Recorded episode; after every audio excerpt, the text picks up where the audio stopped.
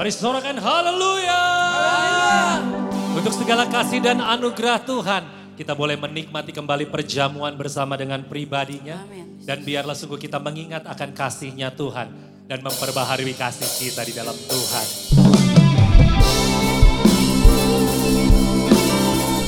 Karena kasih-Mu Tuhan kami ada.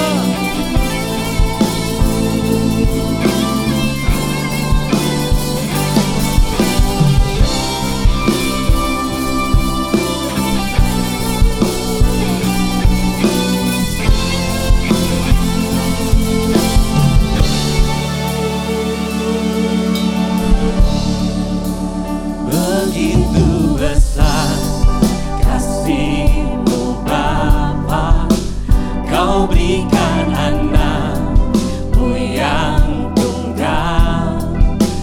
Di saat aku percaya kasih menyelamatkanku, bukan sebagai hakim penyelamat yang berkorban untuk diriku. Kau tebusku, kasih menyelamatkanku. Ingat kasih-Nya yang mengubah hidupku. Ingat kasih-Nya yang selalu ada. Yesus, kasih Yesus bagiku.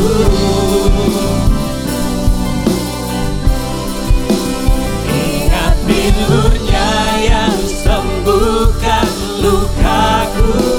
Ingat salib-Nya yang menebus aku. Kasih Yesus, kasih Yesus bagiku. Begitu besar kasih-Mu Bapa, Kau berikan anak-Mu yang tunggal. Di saat aku percaya kasih menyelamatkanku,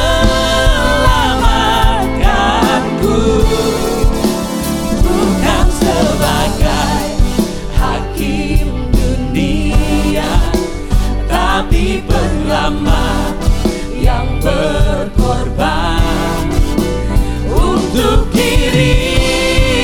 Kau tebus, kasih menyelamatkanku. Ingat kasih-Nya yang mengubah hidupku. Ingat kasih-Nya yang selalu ada. Kasih Yesus, kasih Yesus bagiku.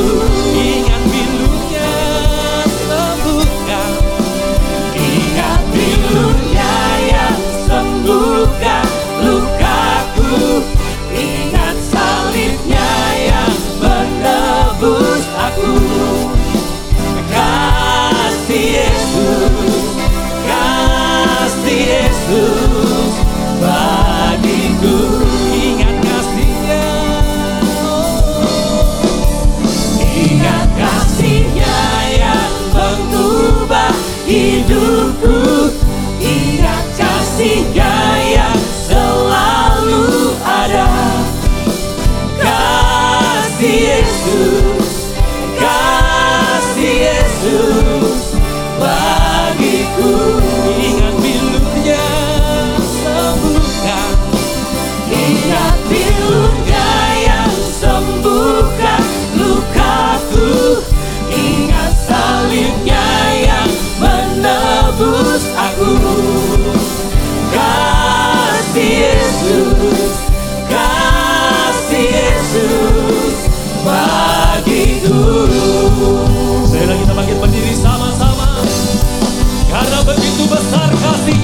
Kerahkan alatnya supaya kita yang percaya tidak binasa, mereka beroleh kehidupan daripada.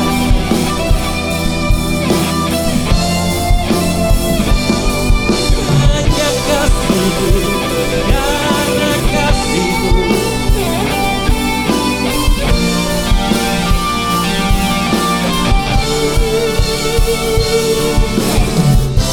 Kasih-Mu bebaskanku, lepaskan dari belenggu dosaku, darah-Mu sucikanku. Hanya Yesus, hanya Yesus. Kasih-Mu bebaskanku, kasih-Mu bebaskanku, lepaskan dari belenggu dosaku, darah-Mu sucikanku. Hanya Yesus, hanya Yesus. Ingat kasih-Nya yang mengubah hidupku, ingat kasih-Nya yang selalu ada. Kasih Yesus, kasih Yesus bagiku, ingat dulu-Nya yang sembuhkan, ingat dulu-Nya yang sembuhkan lukaku, ingat salib-Nya yang menebus aku. Kasih Yesus, kasih Yesus bagiku, hanya ingat kasih-Nya, ingat kasih-Nya yang mengubah hidupku, ingat kasih-Nya yang selalu ada. Kasih Yesus, kasih Yesus bagiku, ingat pilu-Nya sembuhkan, ingat pilu-Nya yang sembuhkan lukaku, ingat salib-Nya yang menebus aku. Kasih Yesus, kasih Yesus, kasih Yesus, kasih Yesus, kasih Yesus, kasih Yesus bagiku. Solekan haleluya. Hanya kasih-Nya. Kalau kita tanya seberapa besar kasih Tuhan, ingat ini. Dia serahkan nyawanya bagi kita. Tidak ada pribadi lain yang seperti Engkau Tuhan. Engkau berikan nyawa-Mu bagi kami.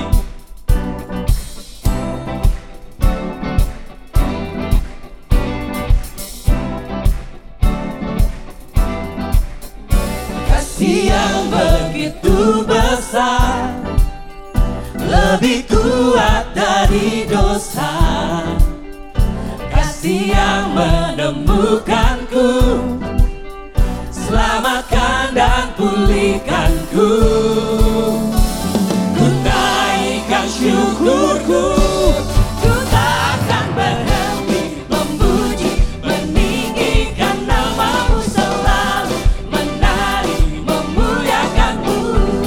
Dibebaskan, dibangkitkan, hidup yang Kau beri dan kini hanya untuk-Mu. Haleluya. Hanya kasih-Mu Tuhan, kebaikan-Mu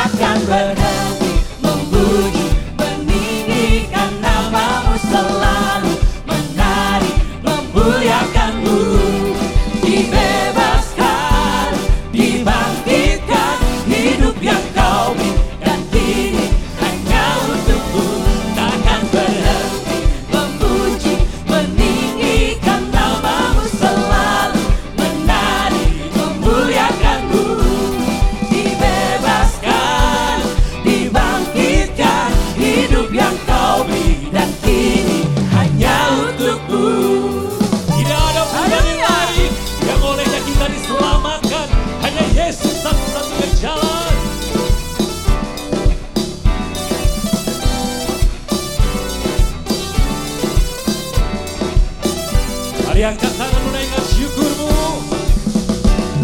Ku naikkan syukurku, ku naikkan syukurku. Biar musik memuji Tuhan dan tiap pribadi renungkan kebaikannya. Tidak ada yang lain bagi kami, hanya Engkau Tuhan.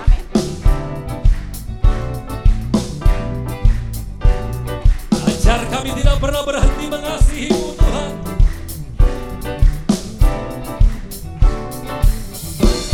Ku takkan berhenti memuji, meninggikan nama-Mu, selalu menari memuliakan-Mu.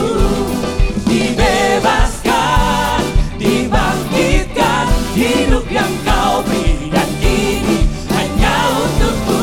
Takkan berhenti yang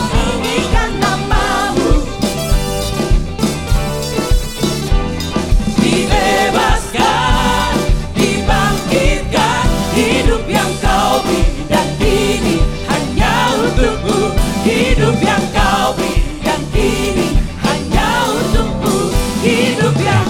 beri dan kini hanya untuk-Mu. Haleluya, sorakan haleluya. Hidup kita hanya untuk Tuhan. Jangan goyah, jangan tinggalkan kasih-Mu yang semula. Engkau menyertai kami Tuhan, Engkau ada di pihak kami, siapa lawan kami? Haleluya. Tidak ada.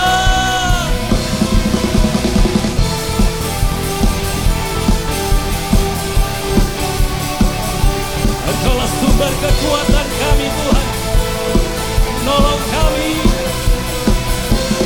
Takkan pernah ku goyah walau badai menerpa, karena Tuhan besertaku.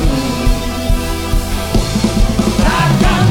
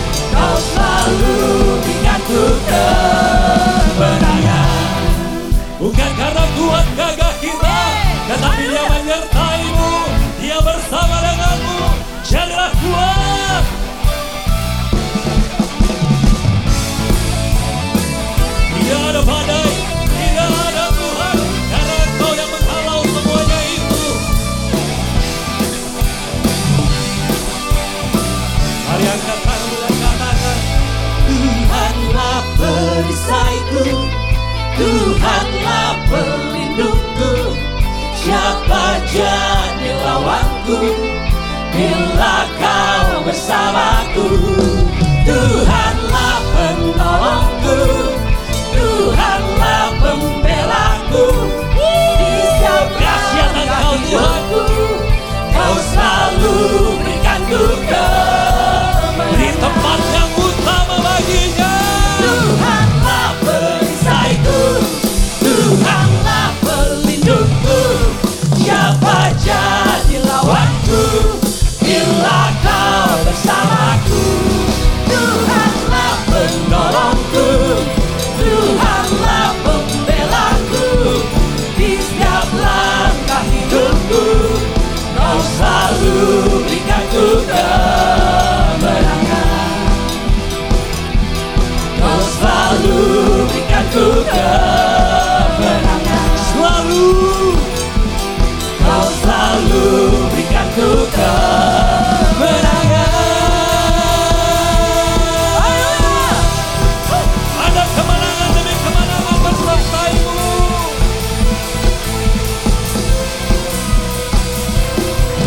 Sorakan haleluya. Haleluya. Woo. Amin. Ada kata selalu, bukan kali-kali, bukan kadang-kadang. Karena Tuhan yang berperang dan Tuhan yang memberikan kemenangan bagi kita. Saya persilakan Bapak Ibu duduk. Berkata-katalah tiap pribadi lepas pribadi kepada Tuhan. Karena kasih karunia kita diselamatkan. Bukan hasil usaha kita. Semuanya pemberian Tuhan. Oleh sebab itu persembahkan hidupmu. Dan biarkan Allah menghiasinya dengan karya dan rancangan.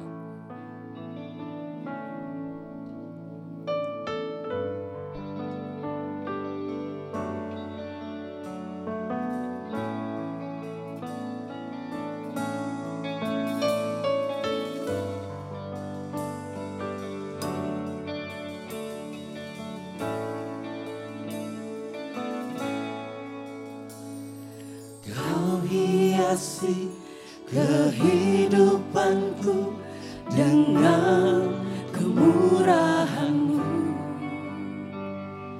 Kau rancangkan masa depanku penuh dengan harapan. Aku ada saat ini, semuanya karena kasih-Mu. Aku hidup hari ini, semua berkat kemurahan-Mu. Terima kasih Yesus, Engkau sangat baik, teramat baik bagi. Hiasi kami dengan karya dan rancangan. Kau hiasi kehidupanku dengan kemurahan-Mu. Kau rancangkan masa depanku penuh dengan harapan. Aku ada saat ini, semuanya karena kasih-Mu.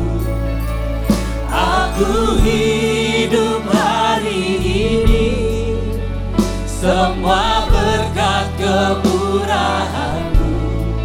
Terima kasih Yesus, Engkau sangat baik, teramat baik bagi. Ada saat ini, semuanya karena kasih-Mu.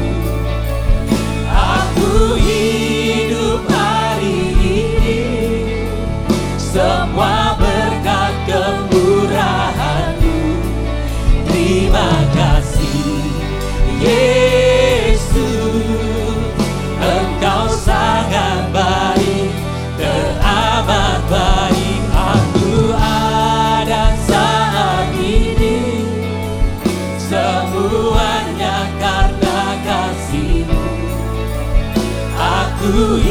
hidup hari ini, semua berkat kemurahan-Mu. Terima kasih Yesus, Engkau sangat baik, teramat baik bagiku. Saya dan Bapak Ibu bangkit berdiri sama-sama. Aku ada saat ini, semuanya karena kasih-Mu. Aku hidup hari ini, semua berkat kemurahan-Mu. Terima kasih Yesus, Engkau sangat baik, teramat baik. Aku ada saat ini, semuanya karena kasih-Mu. Aku hidup hari ini, semua berkat kemurahan-Mu. Terima kasih Yesus, Engkau sangat baik, teramat baik bagiku. Yesus, Engkau sangat baik, teramat baik bagiku. Yesus, Engkau sangat baik, teramat baik bagiku. Nikmati kebaikan-Mu. Shinelela tandele femai kakiwaya, shinelela tandele femai, shinelela tandele ikakiwa kiwaya nase, kinelela tandikiwa. Tiada yang lain hanya Kau ya Allahku, pribadi yang mempesona. Tiada yang lain di bumi di surga hanya Kau, kasih-Mu ya Allahku. Shinoelailah tandirele memai kakiwa, kinelailah tandirele ka. Shinoelailah tandirele tendere tendere tendere ka. Kinelailah tandirele tendere kakiwa ya. Pribadimu ya Allahku, tinggikan tinggi dirimu, tempat yang utama ya Allahku, ada bagimu tempat yang utama. Shinoelailah tandei.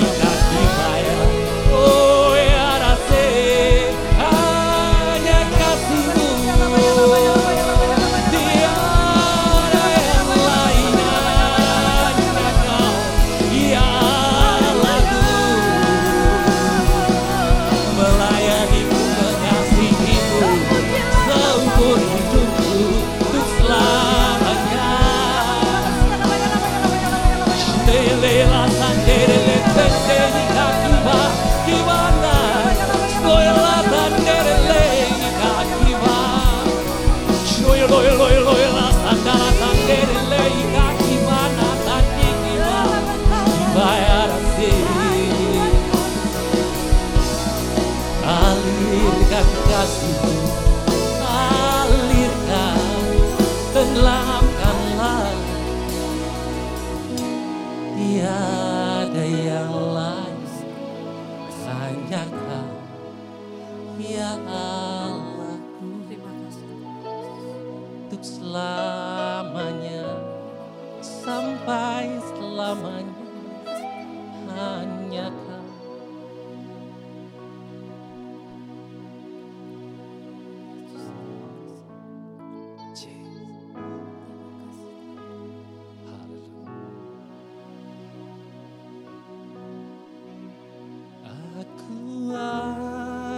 Saat ini semuanya karena kasih-Mu.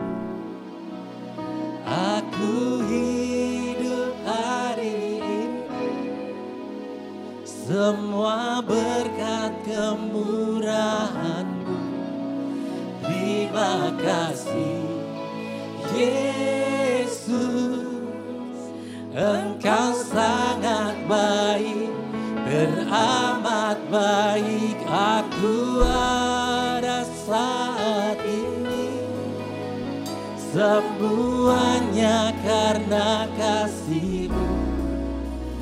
Aku hidup hari ini, semua berkat kemurahan-Mu. Terima kasih Yesus, Engkau sangat baik, teramat baik bagiku. Yesus, Engkau sangat baik, teramat baik bagiku.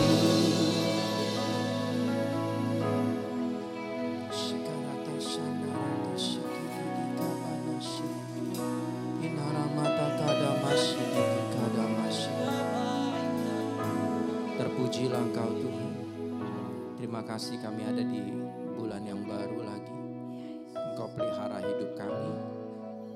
Kami ada selalu di dalam kekuatan tangan Tuhan. Terima kasih. Kami masih diberi kesempatan untuk datang beribadah. Kami diberi kesempatan untuk masuk ke rumah Tuhan. Kami diberi kesempatan untuk memuji, menyembah Tuhan. Biar setiap pujian kami naikkan itu menyenangkan hati Tuhan. Terima kasih kami diberi kesempatan untuk masuk dalam perjamuan kudus. Kembali pada pagi ini. Ampuni segala dosa, kejahatan, kelalaian-kelalaian kami. Ampuni Tuhan. Supaya kami didapati benar, berkenan, layak masuk dalam perjamuan Tuhan ini. Sucikan kami dengan darah-Mu yang suci. Kuduskan kami dengan darah Yesus Kristus Tuhan. Dari ujung rambut hingga telapak kaki. Seluruh panca indera kami, pikiran, hati kami disucikan oleh darah Yesus. Supaya kami layak masuk dalam perjamuan Tuhan ini. Terima kasih Tuhan. Roti dan anggur yang sudah tersedia, disucikan Tuhan, diberkati oleh Tuhan sebagai persekutuan yang manis. Persekutuan yang indah dengan tubuh Kristus yang terpecah, darah Kristus yang tercurah. Di dalam nama Yesus Kristus Tuhan, kami mau masuk dalam perjamuan Tuhan pagi ini. Haleluya. Amin. Mari kita siapkan anggur dan rotinya Bapak Ibu.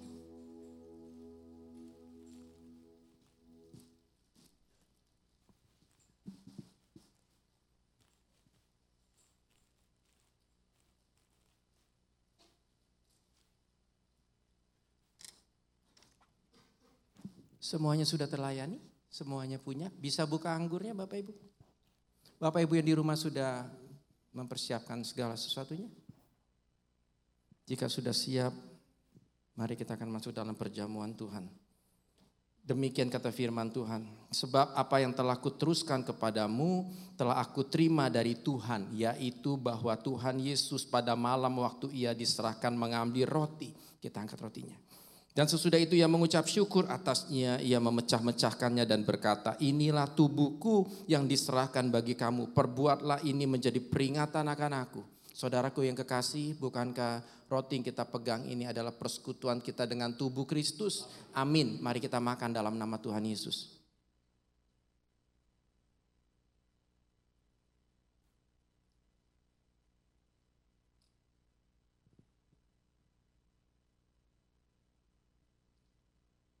Kita angkat cawannya. Demikian juga ia mengambil cawan. Sesudah makan lalu berkata, cawan ini adalah perjanjian baru yang dimeteraikan oleh darahku. Perbuatlah ini setiap kali kamu meminumnya menjadi peringatan akan aku. Saudaraku yang kekasih, bukankah cawan yang kita pegang ini adalah persekutuan kita dengan darah Kristus? Amin. Mari kita minum dalam nama Tuhan Yesus. Ucapkan terima kasih Tuhan Yesus. Terima kasih Yesusku. Terima kasih Tuhan Yesusku.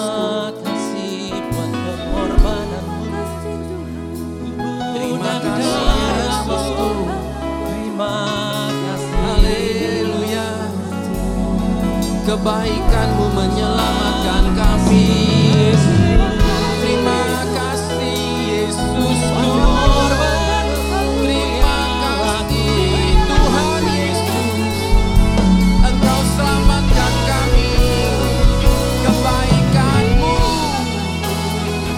membuat Kau berkorban bagi kami sehingga kami selamat. Terima kasih. Terima kasih Yesus, terima kasih Yesus, puji syukur hanya bagi-Mu, ya Allahku, ya Tuhanku. Terima kasih Yesus, terima kasih Yesus, puji syukur hanya bagi-Mu.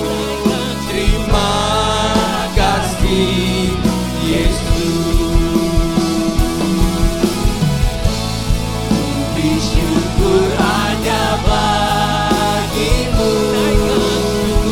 Puji syukur hanya bagi-Mu. Puji syukur hanya bagi-Mu. Terima kasih Yesus. Haleluya, haleluya, haleluya, haleluya. Di kesempatan yang indah ini mari kita memperkatakan visi misi yang Tuhan berikan untuk gereja di mana tempat kita bernaung, G B I P P L.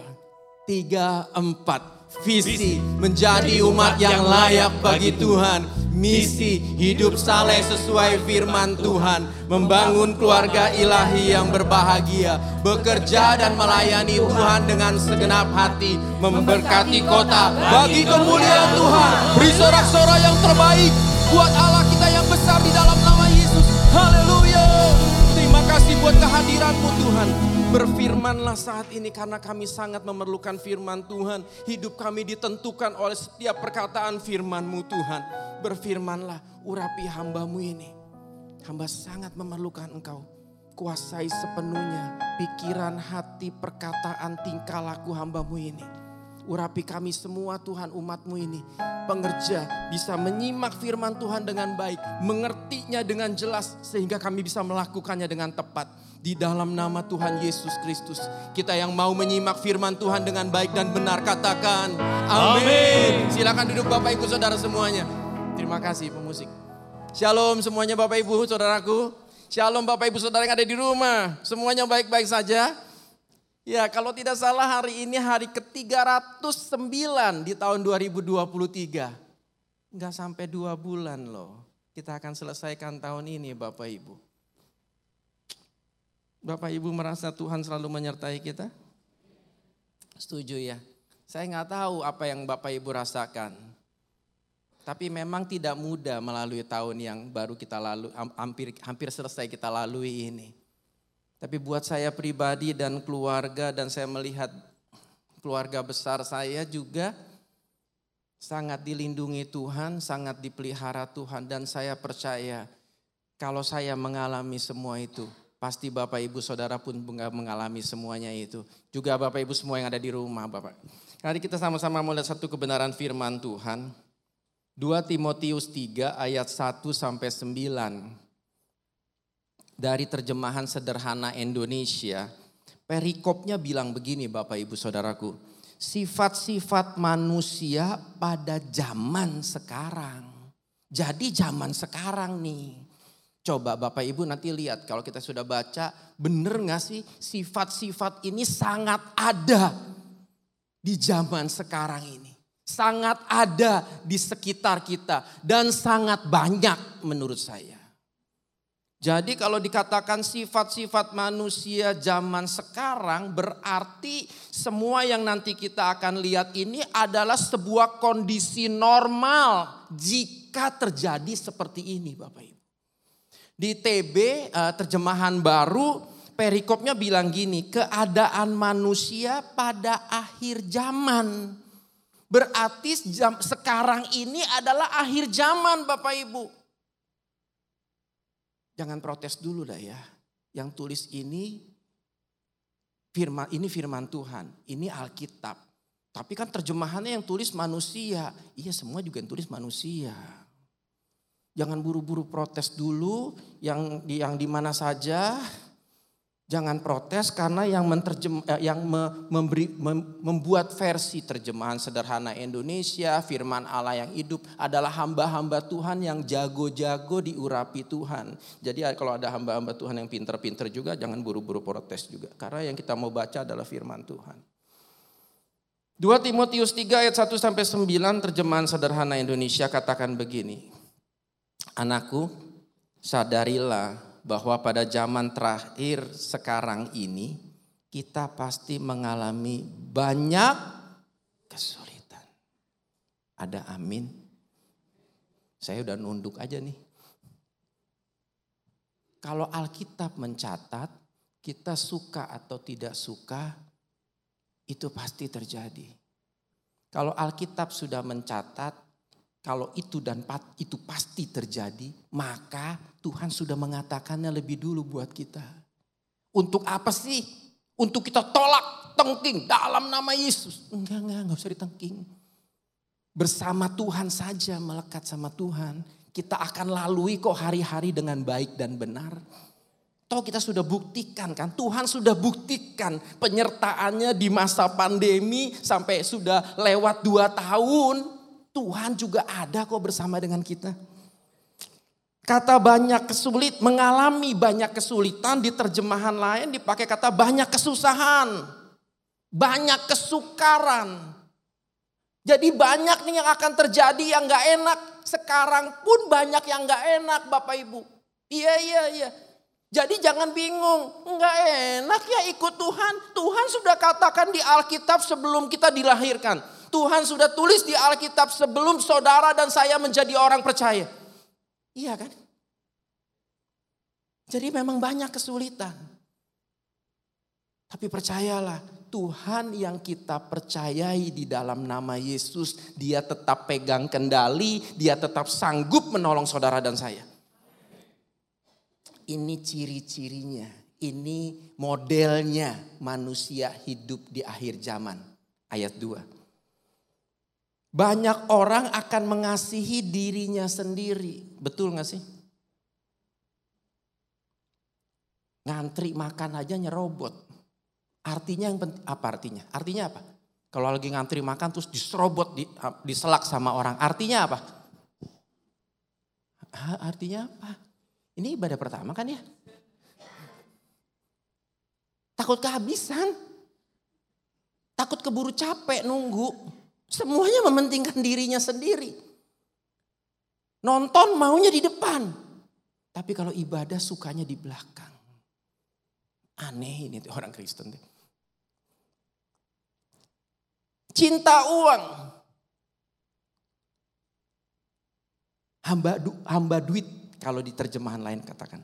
Hamba uang. Cinta uang orang sekarang. Di sini ada. Perlu uang ada? Cinta uang? Yang warna apa sukanya?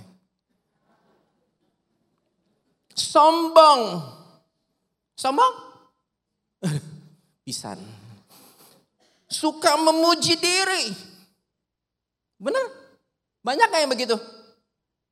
Udah gak usah nengok kiri kanan, gak usah. Lihat diri kita sendiri. Betul gak sih?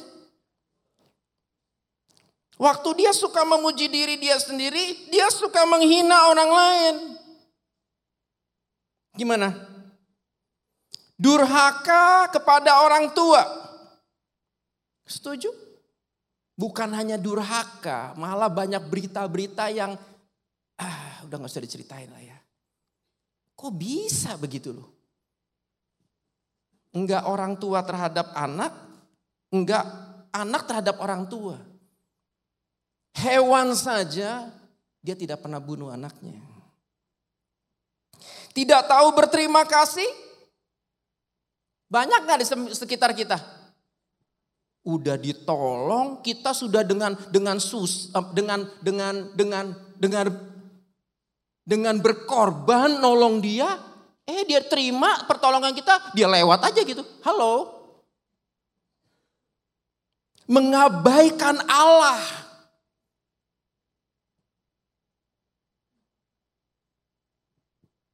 Gimana? Yang di rumah? Yang di rumah aman lah ya kalau nggak hadir onsite seperti ini. Ketemu saya memang lebih serem kok. Kita mengabaikan Allah. Suka begitu? Cuekin Allah. Kita maunya Allah jangan abaikan kita. Tuhan jangan jangan cuekin kita. Sedetik pun jangan. Tapi kita cuekin Tuhan loh. Tidak mengasihi orang lain. Tidak mau memaafkan. Ini nih jenisnya nih. Ini normalnya begini Bapak Ibu. Normalnya modelnya begini. Yang wajar yang terjadi di sekitar kita di dunia ini. Di akhir zaman ini modelnya begini.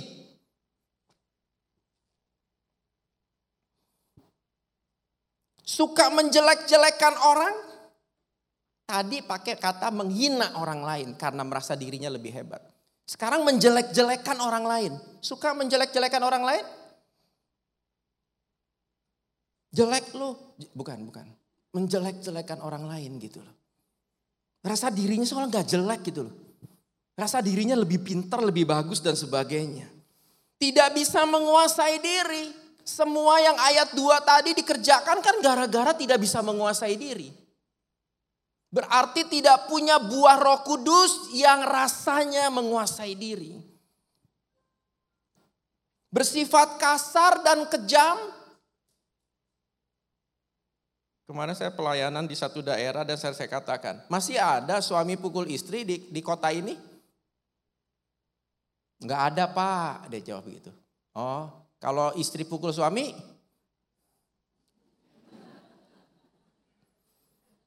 Ya, mereka di, di, yang di kota itu mereka semua ketawa gitu. Sampai mana tadi? Bersifat kasar dan kejam serta membenci segala sesuatu yang baik. Ini modelnya nih. Banyak gak sih di sekitar kita? Banyak gak? Kita gimana? Kalau sekitar banyak. Kalau kita membenci segala sesuatu yang baik. Yang baik dia gak suka gitu loh. Dia suka yang tidak baik. Yang dugem dia suka. Ibadah gak suka. Orang-orang pada zaman terakhir ini sukanya berkhianat. Benar atau enggak? Tidak berpikir panjang. Pikirannya pendek, sempit, cupet. Tinggi hati. Uh, sampai tangga aja kalah tinggi. Hatinya tinggi sekali. Sampai dia sendiri gak bisa ngambil hatinya terlalu tinggi. Jadi dia gak punya hati makanya. Makanya orang yang tinggi hatinya, tangga gak sampai ngambilnya, dia jadi gak punya hati. Dan menganggap diri lebih penting daripada orang lain. Wow. Saya suka nih terjemahan yang ini. Ngomongnya jelas. Gak ada gua. Ini keluarga bisa ada nih karena gua.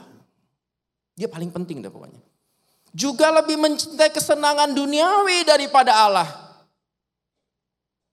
Yang tadi itu. Mengabaikan Allah. Ini sini lebih jelas. Lebih mencintai kesenangan duniawi daripada Allah. Kalau lagi sakit, tapi itu jadwal kita liburan.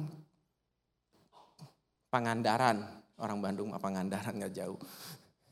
Pangandaran, Singapura, main. Pokoknya liburan. Wah, punya imannya segunung. Be, sembuh, pasti sembuh. Nanti malam belum sembuh, subuh pasti sembuh. Pokoknya pasti aku bisa sanggup, aku punya iman. Aku punya Tuhan yang besar. Dia pasang imannya sebesar-besarnya. Supaya sebelum kapal terbang berangkat, dia sudah sembuh. Dia beriman, dia berangkat dari Bandung, dia ke Jakarta. Meriang-meriang dia ke Jakarta. Dia melangkah dengan iman. Seperti khotbah yang dia terima. Pas mau naik kapal terbang pingsan. Ya itu. Kenapa tidak waktu lagi sakit malam minggu lagi lagi meriang, udah bulak-balik bulak-balik bulak-balik eh, ke ke toilet terus nggak berhenti, sudah tujuh belas kali, dua puluh lima kali. Kenapa engkau tidak melangkah dengan iman? Ha, saat ini aku belum sembuh, tetapi jam lima subuh aku pasti sembuh sehingga aku punya kekuatan untuk datang ke rumah Tuhan. Aku percaya. Enggak kan? Masih tiga hari aja hari Minggu udah bilang gini. Kayaknya saya gak bisa datang hari Minggu. Kenapa? Sudah buang-buang tujuh belas kali. Kalau gak mau sembuh bisa seratus tiga puluh lima kali nanti sampai hari Minggu. Karena masih tiga hari lagi kan. Bisa keluar itu ususnya semua. Gimana dengan kita? Eh ini streaming ya? Ayat lima. Memang di depan orang mereka berlagak saleh. Tetapi mereka tidak sungguh-sungguh ingin mengenal Allah ataupun diubahkan oleh kuasanya. Wow. Ayat firman Tuhan gak salah. Di kalimat pertamanya dikatakan berlagak saleh. Kalau berlagak saleh, saleh gak Bapak Ibu? Jadi apa? Salah kan? Karena dia berlagak saleh, jadi salah. Tidak sungguh-sungguh ingin mengenal Allah. Dan dia juga tidak tidak ingin diubahkan oleh kuasa Tuhan. Tidak mau berubah.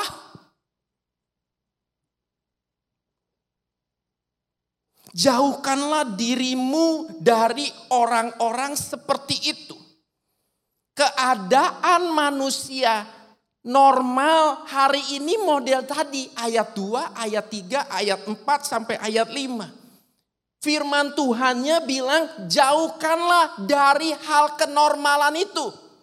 Makanya kasih judulnya abnormal. Abnormal bukan gila Pak. Bukan. Melebihi normal. Melebihi rata-rata. Abnormal bisa di bawah normal, tapi juga mungkin kan di atas normal. Abnormal. Jadi mari posisikan hidup kita tidak pada kondisi normal.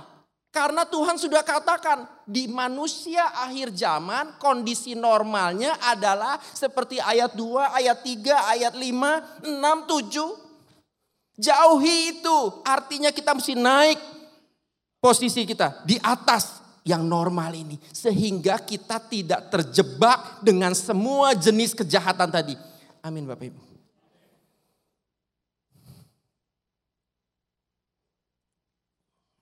Ayat enam bilang gini. Karena orang-orang macam itulah yang mengaku-ngaku sebagai guru agama. Supaya diundang masuk ke rumah-rumah orang lain. Lalu mereka menipu dan menjerat perempuan-perempuan yang belum dewasa secara rohani dan terlalu cepat percaya apa saja. Maaf ibu-ibu, karena ayatnya ngomongnya perempuan-perempuan. Saya gak ganti, kita semua ngomongnya perempuan-perempuan. Jadi kita aman bapak-bapak. Sama aja gak perempuan gak laki. Tapi memang lebih banyak perempuan. Yang per, suka percaya apa aja. Kalau malam Jumat Kliwon harus berdoanya lebih panjang. Enggak, Alkitab gak bilang begitu. Kita percaya aja.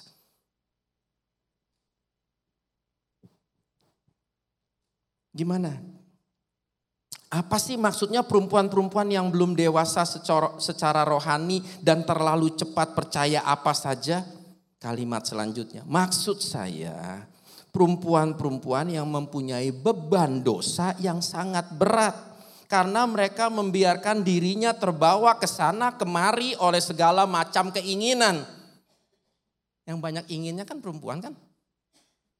Ini kayaknya hari ini aku akan dimusuhin nih. Gimana dengan kita Bapak Ibu? Terjemahan lain, T B mengatakan perempuan-perempuan yang belum dewasa rohani ini dikatakan perempuan-perempuan yang bodoh. Alkitab mencatat itu. Makanya aku punya Alkitab tadi dibaca. Banyak keinginannya. Semua dia percaya. Dompet, kalau pakai dompet ini duit bisa tambah banyak. Dibeli itu dompet. Apa aja. Waktu papa saya meninggal ya, umur sekian ya, umurnya udah banyak sekali. Waktu papa saya meninggal sih, kalau kalau saya di keluarga saya dulu semuanya pakai baju merah. Yang satu lagi ngomong, waktu papa saya meninggal umurnya juga sudah sangat banyak, sembilan puluh lebih. Semua keluarga pakai baju putih. Yang ini tengah bingung, merah apa putih? Dia tanya saya pendeta lagi. Pakai mesti pakai merah, pakai putih, apa aja.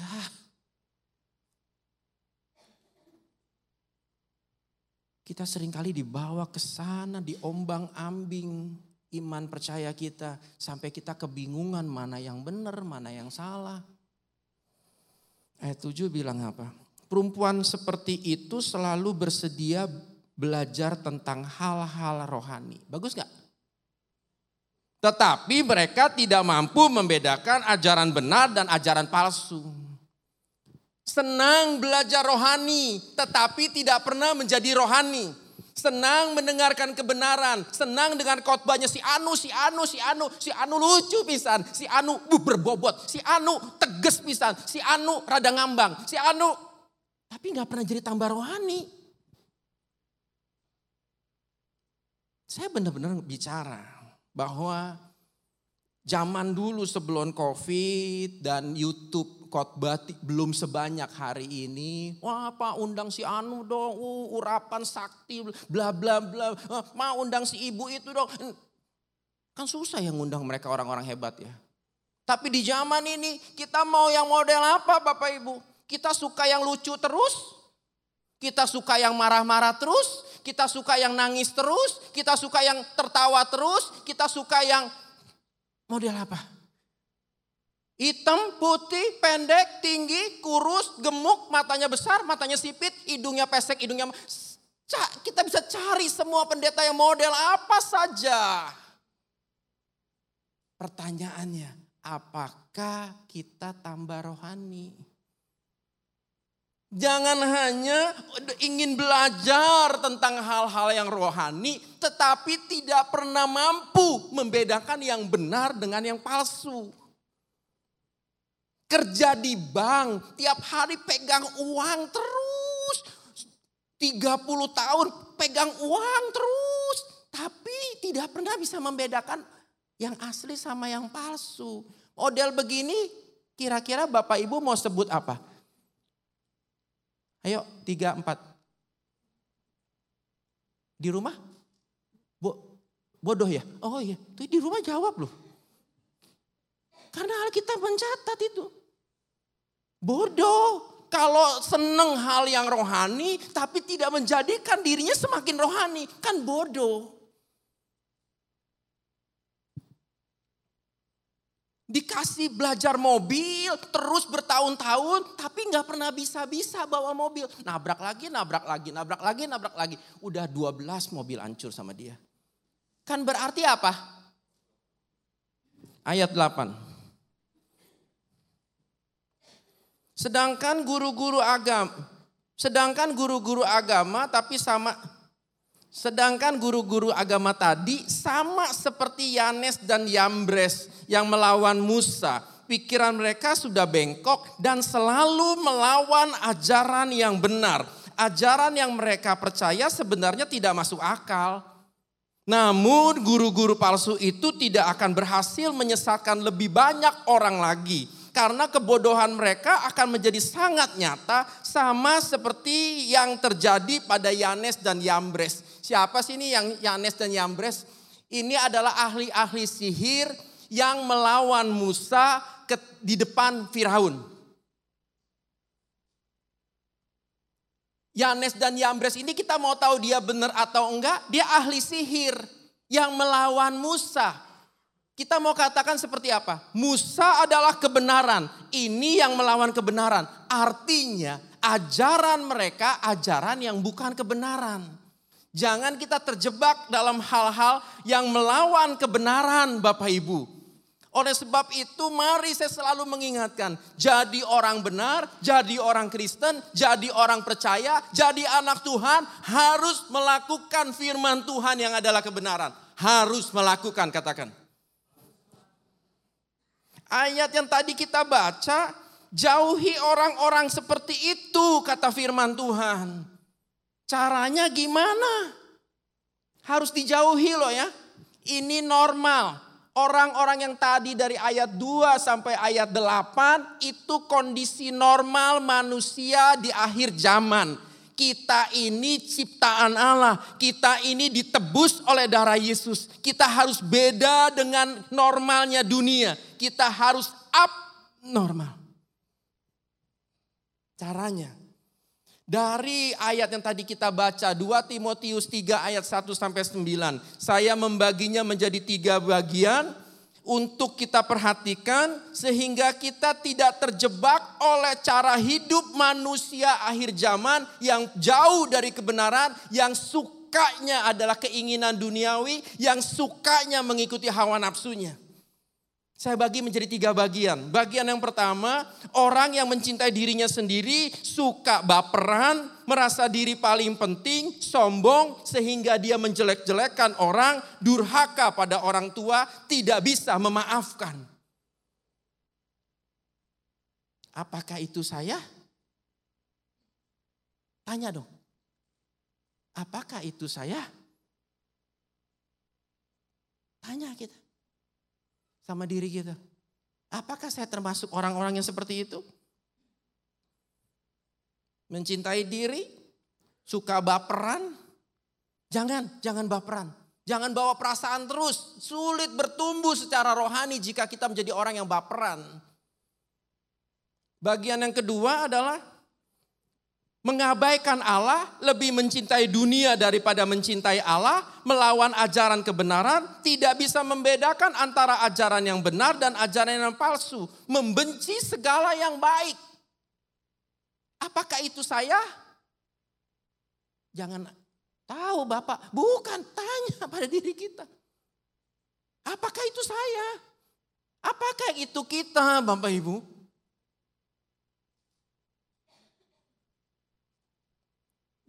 Golongan yang ketiga, bagian yang ketiga, suka belajar hal-hal yang rohani tapi tidak menjadi lebih rohani.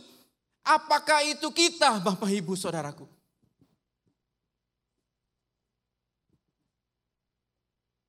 Jika iya jawabnya, langkah pertama, bertobatlah. Mumpung masih ada waktu, mumpung masih ada kesempatan, mumpung masih ada nafas di hidung kita ini. Artinya kita masih punya kesempatan untuk bertobat. Kalau kita modelnya seperti itu, maka artinya kita tidak punya kasih pada Allah dan sesama. Kita hanya punya kasih untuk diri kita sendiri, golongan kita sendiri. Kita gak punya kasih kepada Tuhan yang menyelamatkan kita. Kita kehilangan kasih, kita tidak punya kasih kepada sesama. Sebab itu kita harus kembali kepada kata Alkitab, kata firman Tuhan. Hukum yang utama yang harus kita lakukan. Matius dua puluh dua ayat tiga puluh enam sampai empat puluh. Terjemahan sederhana Indonesia. Matius dua puluh dua ayat tiga puluh enam sampai empat puluh. Guru, menurut pendapatmu perintah mana yang paling penting di antara seluruh hukum Taurat? Yesus menjawab, Yesus yang menjawab. Kasihilah Tuhan Allahmu dengan segenap hatimu, dengan segenap nafas hidupmu, dan dengan segenap akal pikiranmu. Perintah itulah yang terpenting dan terutama. Kasihi Tuhan dengan segenap hati, jiwa, dan akal budi, kata T B. Apakah kita mengasihi Tuhan di atas segalanya?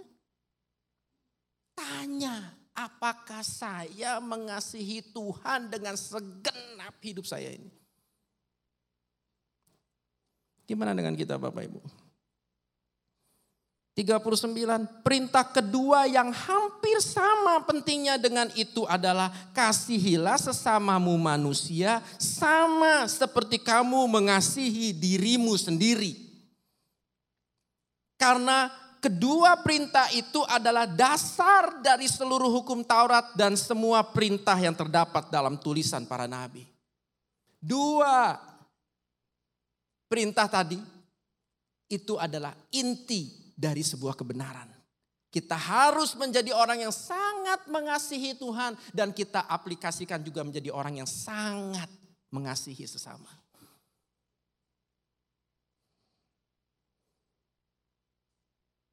Tentang mengasihi sesama ukurannya adalah seperti kita mengasihi diri kita sendiri. Dan kalimat ini diperbaharui oleh Tuhan di dalam Yohanes tiga belas ayat tiga puluh empat sampai tiga puluh lima. Disempurnakan menjadi seperti ini. Yohanes tiga belas ayat tiga puluh empat sampai tiga puluh lima. Aku memberikan perintah baru kepada kalian. Kasihilah satu sama lain. Sama seperti aku sudah mengasihi kalian. Begitulah kalian harus saling mengasihi. Kalau kalian saling mengasihi, semua orang akan tahu bahwa kalian adalah murid-muridku, kata Tuhan Yesus. Kita harus mengasihi Tuhan dengan segenap hati, jiwa, dan akal budi kita. Dan juga disertai mengasihi sesama seperti Tuhan Yesus sudah mengasihi kita. Tuhan Yesus mengasihi kita seperti apa? Ayo. Dia berikan nyawanya buat kita. Gak bisa atuh Pak. Buat saya kalau Tuhan sudah catat kita pasti bisa. Masalahnya kita tercap. Tercapai itu semua atau tidak itu bukan urusan kita. Kan saya sering ngomong itu. Bagian kita adalah jagai hidup kita. Untuk tetap mengasihi Tuhan. Nomor satu itu adalah Tuhan. Sebab dengan kita mengasihi Tuhan, kita baru bisa mengasihi sesama. Tapi tidak mungkin kita bilang kita mengasihi Tuhan kalau kita tidak mengasihi sesama yang kelihatan ini. Ingat dua bulan lalu, bulan kemarin saya bicara tentang jauhi kemunafikan. Sudah dikerjakan? Aduh Pak, perasaan makin munafik. Aduh, ampun dah. Dua bulan yang lalu saya bicara tentang uh, hidup dalam kebenaran. Serupa Kristus. Ingat dua Petrus, dua Petrus satu ayat satu sampai sebelas. Ingat? Di ayat lima sampai ayat delapan dikatakan, tambahkan pada imanmu apa? Perbuatan baik. Pengetahuan bagaimana kita hidup semakin bijaksana. Tambahkan itu. Tambahkan apa lagi? Penguasaan diri, kuasai diri. Tahan terhadap kesusahan. Lalu apa lagi? Hidup semakin menurut kehendak Tuhan. Hidup mengasihi saudara seiman. Hidup semakin mengasihi semua orang. Sudah dikerjakan Bapak Ibu. Ini tahunnya udah mau habis. Kita sudah kerjakan firman Tuhan yang kita dengar setiap minggu. Setiap hari kita baca. Kita harus kerjakan bagian saya di tempat ini. Juga yang yang dengar hari ini. Saya cuma berani, cuma bisa mengajarkan. Jadi orang benar, lakukan firman Tuhan. Tidak pilih-pilih, semua firman Tuhan kerjakan. Kalau Tuhan tadi katakan jauhi cara hidup manusia akhir zaman. Jauhi. Dengan cara semakin mengasihi Tuhan, semakin mengasihi sesama. Ketika kita mengasihi Allah, kita akan mengasihi sesama, Bapak Ibu. Ketika kita mengasihi Allah, maka kita juga akan mengasihi kebenaran. Ketika kita mengasihi Allah, kita akan melakukan perintah-perintahnya dengan senang hati. Ketika kita mengasihi Allah, kita hidup dalam kekudusan. Ketika kita mengasihi Allah, kita akan selalu berdoa seperti kata perintahnya. Ketika kita mengasihi Allah, kita pasti dapat mengucap syukur dalam segala hal. Ketika kita bisa mengasihi sesama, kita sedang melakukan firman Tuhan. Ketika kita bisa mengasihi sesama, artinya kita tidak mementingkan diri kita sendiri. Karena berbahaya mementingkan diri sendiri. Ketika kita mengasihi sesama, kita sedang memikul salib kita. Ketika kita belajar mengasihi sesama, kita sedang belajar sangkal diri kita. Ketika kita bisa mengasihi Allah dan sesama, kita sedang menempat, menempatkan diri kita abnormal mengatasi sifat-sifat manusia akhir zaman. Kita enggak terjebak dengan cara hidup manusia akhir zaman. Kita seperti raja wali yang naik terbang mengatasi badai. Basah kuyup enggak raja walinya? Halo? Badai lagi terjadi, dia terbang dari bawah, dia terjang itu badai, sah, mengatasi badai. Basah kuyup gak? Sejenak basah kuyup. Kan kita tidak tiba-tiba keluar dari dunia ini kan? Masih ada kan? Kecepret, tapi berusahalah terbang lebih tinggi, atasi badai, abnormal. Gimana dengan kita Bapak Ibu? Berdarah-darah, enggak apa-apa. Ada Tuhan kok yang selalu bersama dengan kita. Jika Tuhan pelihara kita di hari-hari yang begitu menyeramkan di belakang kita, Dia pun akan pelihara kita di hari-hari yang ke depan yang penuh dengan pengharapan. Halo Bapak Ibu, bisa menangkap apa yang saya sampaikan hari ini? Ketika yang normal bagi dunia ini tidak normal bagi kerajaan surga. Yang wajar bagi dunia ini tidak wajar bagi kerajaan Allah. Oleh sebab itu, kejar yang tentang kerajaan surga, kejar yang tentang kerajaan Allah. Naik lebih tinggi mengatasi kewajaran yang terjadi di dunia ini. Amin. Mari kita tunduk kepala. Tuhan, terima kasih untuk segalanya. Hamba sangat terbatas. Roh Kudus berbicara lebih hebat lagi kepada setiap kami pe- Uh, umatmu yang ada di sini maupun yang sedang beribadah di rumah. Tuhan, terima kasih ya. Engkau baik buat kami. Roh Kudus yang membawa kami untuk kami semakin mengasihi Tuhan dengan segenap hati kami, segenap jiwa kami, segenap akal budi kami dan segenap kekuatan kami. Dan kami belajar mengasihi sesama kami seperti Tuhan Yesus sudah mengasihi kami. Terima kasih Tuhan. Roh Kudus, Engkau penolong buat kami. Bawa umat-Mu ini semua mengatasi kewajaran yang terjadi di dunia yang penuh dengan kejahatan ini. Kami tidak terjebak di dalam cara hidup yang jahat manusia akhir zaman. Kami hidup memuliakan Tuhan. Kami hidup menyenangkan hati Tuhan. Kami hidup dengan penuh ucapan syukur. Kami hidup jadi berkat buat banyak orang. Terima kasih Tuhan. Terpujilah namamu. Kami berdoa Tuhan untuk seluruh jemaatmu ini Tuhan. Buat semakin terus bertumbuh dan semakin mengenal pribadi Kristus. Berkati umatmu ini Tuhan. Dengan kesehatan yang baik. Keluarga yang berbahagia. Bapak Ibu, jangan tuntut orang-orang di keluargamu untuk membahagiakanmu. Tapi berbuatlah sesuatu untuk keluargamu yang membahagiakan keluargamu. Berkati keluarga-keluarga Tuhan. Jika ada yang sakit di rumah maupun yang di tempat ini. Atau ada orang-orang yang yang kita kasihi sedang sakit. Di rumah, di rumah sakit, di luar kota, di luar negeri sekalipun. Di dalam nama Yesus Tuhan. Yang sakit disembuhkan. Apapun penyakitnya, pertolongan Tuhan tidak pernah terlambat. Yang sakit yang ada di tempat ini pun, terima kesembuhan. Dalam nama Yesus, percayai perkataan firman Tuhan lebih daripada yang lain. Dalam nama Yesus, Tuhan sembuhkan. Kami berdoa Tuhan, berkati pekerjaan, usaha dari umat-Mu Tuhan. Dari seluruh pengerja, diberkati Tuhan dalam usaha, dalam pekerjaan. Diberi hikmat, diberi marifat untuk bekerja dan melakukan usahanya. Ditolong Tuhan, diberkati Tuhan. Berkati anak-anak kami yang studi di kota ini, di luar kota, di, di, di luar negeri. Tuhan juga menjagainya. Tuhan jagai masa mudanya. Beri hikmat, beri kepandaian, beri hati takut akan Tuhan, berpegang pada firman Tuhan. Tuhan tolong anak-anak kami buat berhasil di dalam studinya, masa depannya penuh pengharapan. Tuhan tolong dalam nama Yesus.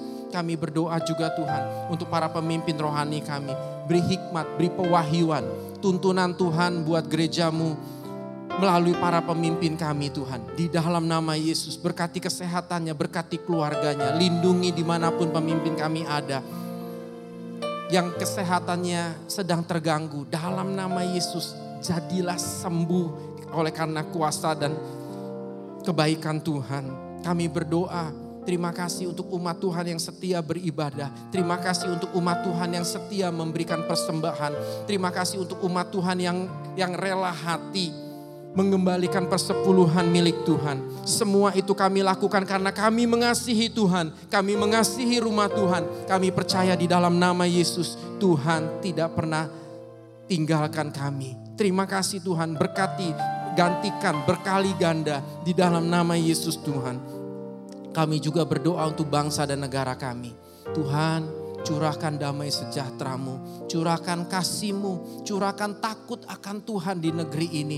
Mulai dari presiden kami dan seluruh jajaran pemerintahan dan seluruh bang, rakyat yang ada di negeri ini. Berikan hati yang takut akan Tuhan. Beri hikmat, beri marifat untuk presiden kami memimpin bangsa ini. Tuhan, lindungi presiden kami, lindungi wakil presiden, lindungi seluruh aparat pemerintahan yang bekerja untuk kepentingan negara ini.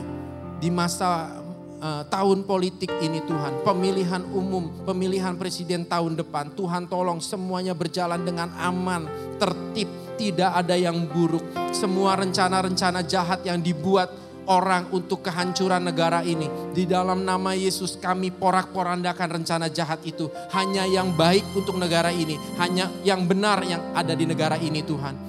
Pakai T N I Polri dengan hati takut akan Tuhan, menjaga keamanan di negara ini Tuhan, supaya negara ini aman sentosa dianugerahi Tuhan. Terima kasih, berkati hasil bumi, hasil laut di negeri ini, digunakan untuk kepentingan bangsa ini Tuhan. Tolong Tuhan Yesus, kesejahteraan rakyat terjaga oleh karena Tuhan memberkati negeri ini. Indonesia maju Tuhan, Indonesia diselamatkan, Indonesia jadi berkat untuk bangsa-bangsa lain di dalam nama Yesus Tuhan. Sebentar kami akan pulang, kami akan berpisah. Kami percaya Engkau menyediakan berkat buat setiap kami. Saya undang dengan hormat kita bangkit berdiri. Bapak, Ibu, Saudaraku yang kekasih, pulanglah dengan damai sejahtera, dengan sukacita. Pastikan hidup kita berbahagia di dalam Tuhan. Pastikan hidup kita ada di pihak-Nya Tuhan.